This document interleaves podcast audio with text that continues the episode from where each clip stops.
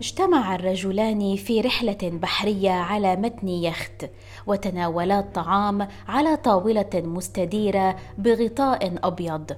وقفا على سطح المركب لمشاهدة الدلافين. وتبادلا الابتسامات والأحاديث ومن ثم تودعا.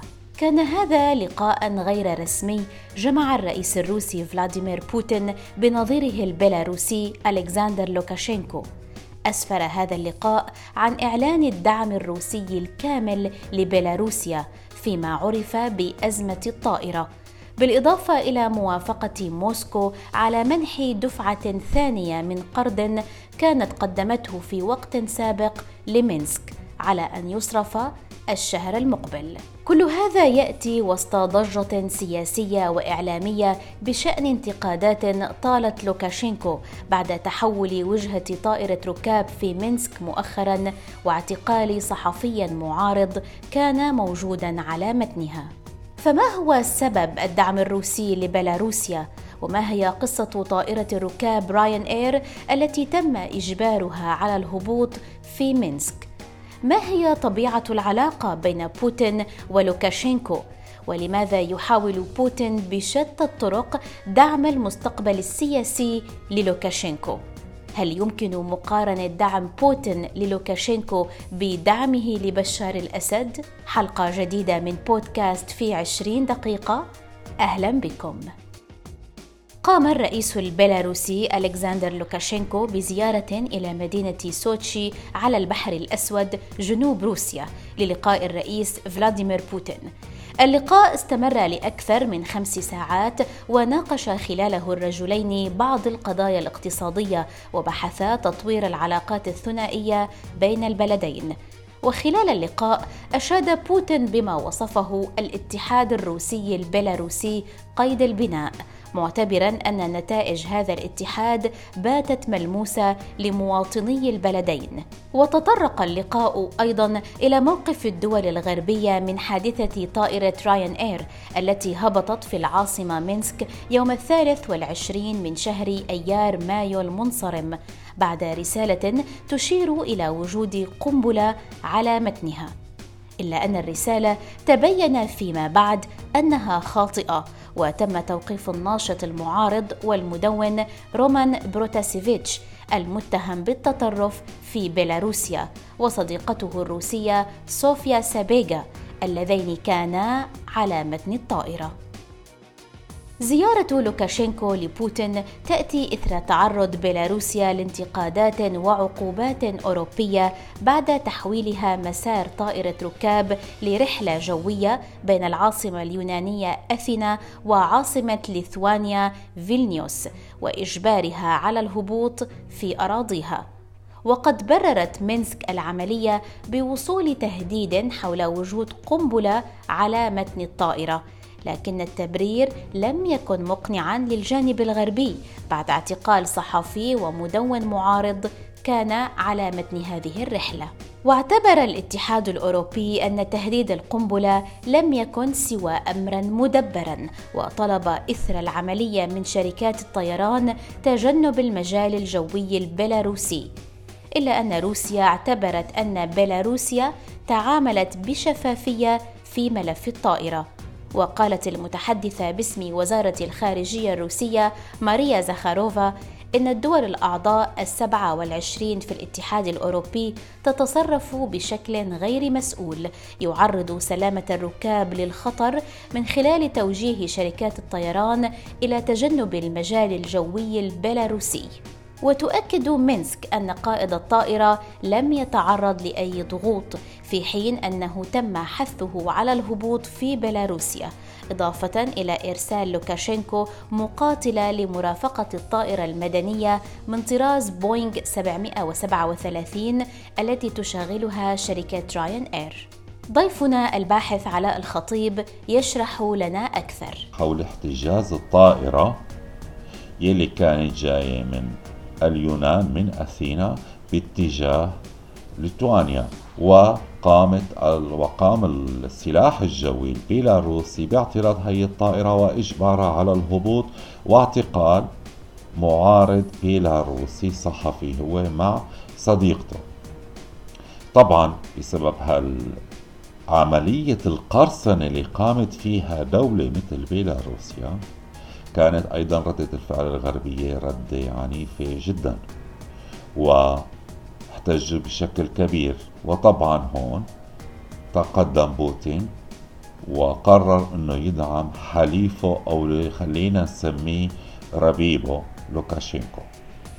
فأعلن دعمه الكامل له أمام الغرب وحتى رغم الوضع الاقتصادي السيء لروسيا إلا أنه قدم قروض ضخمة لبيلاروسيا حتى تستطيع مواجهة الضغوط الغربية. وكانت بروكسل قد تقدمت بمشروع دعم لبيلاروسيا يصل إلى ثلاثة مليارات يورو كمساعدة للبلاد في حال بدء تحول ديمقراطي وتنحي لوكاشينكو عن السلطة التي استفرد فيها لمدة 26 عاماً. ودعت زعيمة المعارضة البيلاروسية الاتحاد الأوروبي إلى أن يكون أكثر شجاعة وقوة وأن يفرض المزيد من العقوبات على بيلاروسيا بعد حادثة تحويل مسار طائرة راين إير. إلا أن الكرملين لم يبدي أي مؤشر على رغبته في الضغط على حليفه البيلاروسي مؤكدا أن ليس لديه سبب للشك في روايته للأحداث. وتقول مينسك إن تغيير وجهة الطائرة جاء إثر إنذار بوجود قنبلة على متنها دون أن يكون لها علم أن المعارض رومان بروتاسيفيتش موجود بين ركابها. أما توقيفه ورفيقته صوفيا سابيغا فهو محض صدفة. السلطات البيلاروسية التي أرسلت طائرة مقاتلة من طراز ميغ 29 لمرافقة الطائرة المدنية ألقت القبض على رومان بروتاسيفيتش المدون والمنتقد للرئيس لوكاشينكو الذي كان على متن رحلة راين إير. ويواجه المعارض البيلاروسي حاليا تهديدا بحكم قاس بالسجن. إذ تتهمه سلطات بيلاروسيا بالتسبب باضطرابات واسعة خلال مظاهرات صيف 2020 التي خرجت لمناهضة إعادة انتخاب لوكاشينكو رئيسا للبلاد. ووجهت واردة الصحفي المعتقل نداء مؤثرا من العاصمة البولندية وورسو إلى المجتمع الدولي وطالبت مساعدة قادة الاتحاد الأوروبي والمسؤولين الأمريكيين على تحرير ابنها. ضيفنا الأستاذ محمود عوض الكريم الكاتب والروائي السوداني يحدثنا عن رأيه في إشكالية التدوين وحرية التعبير والصحافة وعن عملية اعتقال رومان بروتاسيفيتش. تقاطع العمل الإعلامي مع العمل الاستخباراتي شيء يكاد آه، يكون شبه حتمي فكلاهما منوط به جمع المعلومات. وفي بعض الأحيان يضع المدونون أيديهم على معلومات تصنف على أنها حساسة في موضوع بعض الدول والمنظمات أو حتى الشركات في مجال المال والأعمال. أو قد يجدونها في بريدهم من مجهول. أرسلتها جهة معينة تريد لهذه المعلومة أن تفتح. مثل هذه السلوكيات تجد ضالتها لدى المدونون. اعتقال رومان بروتاسيفيتش هو امتداد لقضايا عدد من المدونون الآخرين أو انعكاس للتعامل الغير احترافي مع المعلومة والإلمام بحساسيتها. ولكن الاختلاف هنا في المحور الذي يعمل فيه رومان آه، بروتاسيفيتش أي أي مدون يتم المعامل التعامل معه بهذه الطريقة؟ فبلا أدنى شك أنه قد وضع يديه على معلومات غير مرتبطة بمنظومة واحدة وإنما بعدة نظم.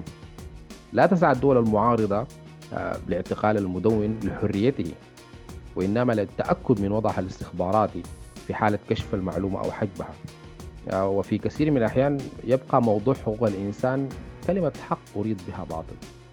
ذكر الرئيس الأمريكي جو بايدن بأن تكتل الديمقراطيات بقيادة أمريكا والاتحاد الأوروبي في مواجهة مع تكتل الدكتاتوريات بقيادة الصين وروسيا. روسيا ما زالت تعطي اللحن لدول حلف وارسو القديم أنا أعتقد أن بيلاروسيا كانت ستلجأ للمدرسة الروسية إذا كان رومان بروتاسيفيتش معارض عادي. وكلنا نعرف ما تنص عليها المدرسة الروسية في مثل هذه الظروف. ولكن من المؤكد أن رومان بروتوسفيتش قد داس على أحد الألغام المعلوماتية.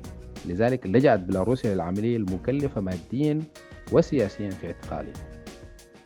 اعتقال رومان بلا أدنى شك آه، هي لدراسة مسار المعلومة التي يتصارع عليها الجميع.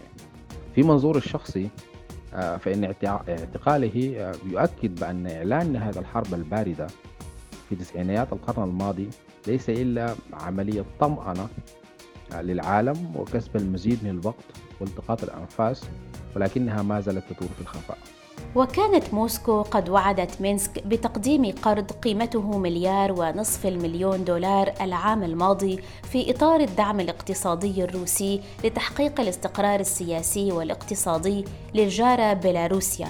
وتلقت مينسك الدفعة الأولى من القرض بقيمة 500 مليون دولار في شهر تشرين الأول أكتوبر الماضي وذكرت وكالة الإعلام الروسية أن بيلاروسيا ستتلقى الدفعة الثانية قبل نهاية شهر حزيران يونيو الجاري. لكن هل كانت العلاقة بين بوتين ولوكاشينكو دائما ودية؟ وكيف ينظر الغرب والولايات المتحدة إلى من يطلقون عليه آخر دكتاتور في أوروبا؟ ضيفنا الباحث علاء الخطيب يخبرنا بالتفصيل عن العلاقة بين الرجلين وكيف تعامل الرئيس البيلاروسي مع أزمة فيروس كورونا في بلاده. وما هي المقاربة الجيوسياسية بين بيلاروسيا وأوكرانيا؟ ولماذا يصر بوتين على دعم لوكاشينكو؟ قبل حوالي السنة كانت العلاقات بين القيصر الروسي فلاديمير بوتين والدكتاتور البيلاروسي ألكسندر لوكاشينكو علاقات متوترة نوعا ما وغير جيدة. والسبب كان أن بوتين كان يبحث عن تبرير نوعا ما قانوني لتمديد رئاسته لروسيا بعد انتهاء مدته الحالية التي تنتهي عام 2024 وأحد الأفكار اللي تم طرحها وقتها كان انه يعلنوا اتحاد روسيا وبيلاروسيا أو روسيا البيضاء مثل ما بنقولها بالعربي وبذلك رح تنشأ دولة جديدة. وبالتالي فرح يكون من حق بوتين إنه يترشح للرئاسة الروسية من الصفر. طبعا ديكتاتور مثل ألكسندر لوكاشينكو ما كان معجب كثير بالفكرة بالواقع كان ضدها فلوكاشينكو كان رئيس أو لنقل قيصر بيلاروسيا من عام 1994 ولا داعي هنا للتفصيل. زعيم بلد من عام 1994 هذا يعني بكل تأكيد أنه ديكتاتور قاسي دموي وحديدي وفاسد. هذه قاعدة عامة بهيك مدة من الحكم. بكل الأحوال أصر لوكاشينكو إنه ما يقبل العرض الروسي وحاولوا إنه يغروا بالواقع في الكثير من المغريات المادية من بيناتها طبعا. تنزيل أسعار النفط والغاز اللي بتزوده روسيا لبيلاروسيا إلى أسعار منافسة وغيرها من المغريات المادية. لكن مثل ما بنعرف جنون السلطة عند دكتاتور مطلق السلطة مثل آه، لوكاشينكو ونحن خاصة العرب بنعرف شو يعني الزعيم أو الدكتاتور مطلق السلطة لا يمكن التنازل عنها. الموضوع نام بعدها بفترة وخصوصي مع الأزمات اللي حصلت ومع الكورونا. وقبل ما نتابع قصة الكورونا لأنها تخيل أو ناخذ فكرة عن لوكاشينكو اللي ما كثير ناس بتعرفه بمنطقتنا ولا يمكن سمعان كثير ببيلاروسيا أو روسيا البيضاء. أثناء اجتياح الكورونا للعالم لوكاشينكو ما صدق هذا المرض. وصار يقول لمواطني بيلاروسيا اللي عددهم حوالي 9 ملايين إنه هذا مجرد خوف نفسي والناس والإعلام عم بخوفكم منه زيادة. واللي بده يواجه هذا المرض يقوم يقود التراكتور. باعتبار بيلاروسيا مشهورة بصناعة التراكتورات. فنصح مواطنيه إنهم يقودوا التراكتور ويذهبوا للأرض ليزرعوها والحقول. وحرارة التراكتور رح تمنع الفيروس من اصابتهم وبعد فترة بسيطة رجع نصح مواطنيه إنهم يشربوا فودكا لأنه الفودكا رح تقتل الفيروس اللي بجسمه. يعني نوعا ما بذكرنا بترامب لما أراد استخدام المطهرات وحقنها بجسم الإنسان مشان يقتل الفيروس. بكل الأحوال طبعا بإيجاز دكتاتور مثل لوكاشينكو كان له علاقات سيئة مع الغرب لعدة أسباب. ليس لأنه الغرب أو أوروبا أو أمريكا كتير مهتمين بحقوق الإنسان وإرساء ديمقراطية فعلا لكن ببساطة لأنه بعد انهيار الاتحاد السوفيتي مثل ما بنعرف وحلف وارسو وتحول غالبية بلدان أوروبا الشرقية إلى التحالف مع الغرب مع الناتو ومحاولة الانضمام للاتحاد الأوروبي. بالنسبة لروسيا كان في الخط الأكثر احمرارا من ناحية استراتيجية جغرافية هما في بلدين أوكرانيا وبيلاروسيا. ولأسباب جغرافية طبعا بحتة. بالواقع اقتصاديا بيلاروسيا ليست مغرية جدا من الناحية الاقتصادية كثروات أو حتى كاقتصاد ولا حتى أوكرانيا. لكن واضح من اللي بينظر على الخريطة أنه فعلا الأمن القومي الاستراتيجي لروسيا يقتضي أن تبقى أوكرانيا وبيلاروسيا حليفين وليس حليفين بالواقع تابعين لروسيا الاتحادية. وروسيا لا يمكن أن تتخلى عن هذين البلدين. ولذلك طبعا كانت روسيا سعيدة جدا ومؤيدة جدا لديكتاتور بيلاروسيا لوكاشينكو لأنه هذا الرئيس أو الطاغية صار على المسار الروسي ولم يحاول بأي شكل الميل نحو الغرب. حاول إقامة بعض العلاقات العادية مع الاتحاد الأوروبي. بالإضافة إلى ذلك فحكومته وطريقة حكمه لبيلاروسيا لا يمكن على الاتحاد الأوروبي أنه يتجاوزها فانتهاك حقوق الإنسان في بيلاروسيا والحكم الشمولي الدكتاتوري البوليسي المسيطر على البلد اللي ما زال كما كان أيام فترة الاتحاد السوفيتي أيضا زادت من مشاكله مع الغرب بالإضافة لتوتر علاقات بيلاروسيا مع الدول المجاورة سواء مع بولندا أو دول البلطيق الثلاثة ليتوانيا، إستونيا ولاتفيا فعلاقات بيلاروسيا مع الاتحاد الأوروبي والولايات المتحدة الأمريكية كانت علاقات سيئة ووقع البلد تحت العديد من الحصارات الاقتصادية والسياسية حتى أنه الرئيس البيلاروسي نفسه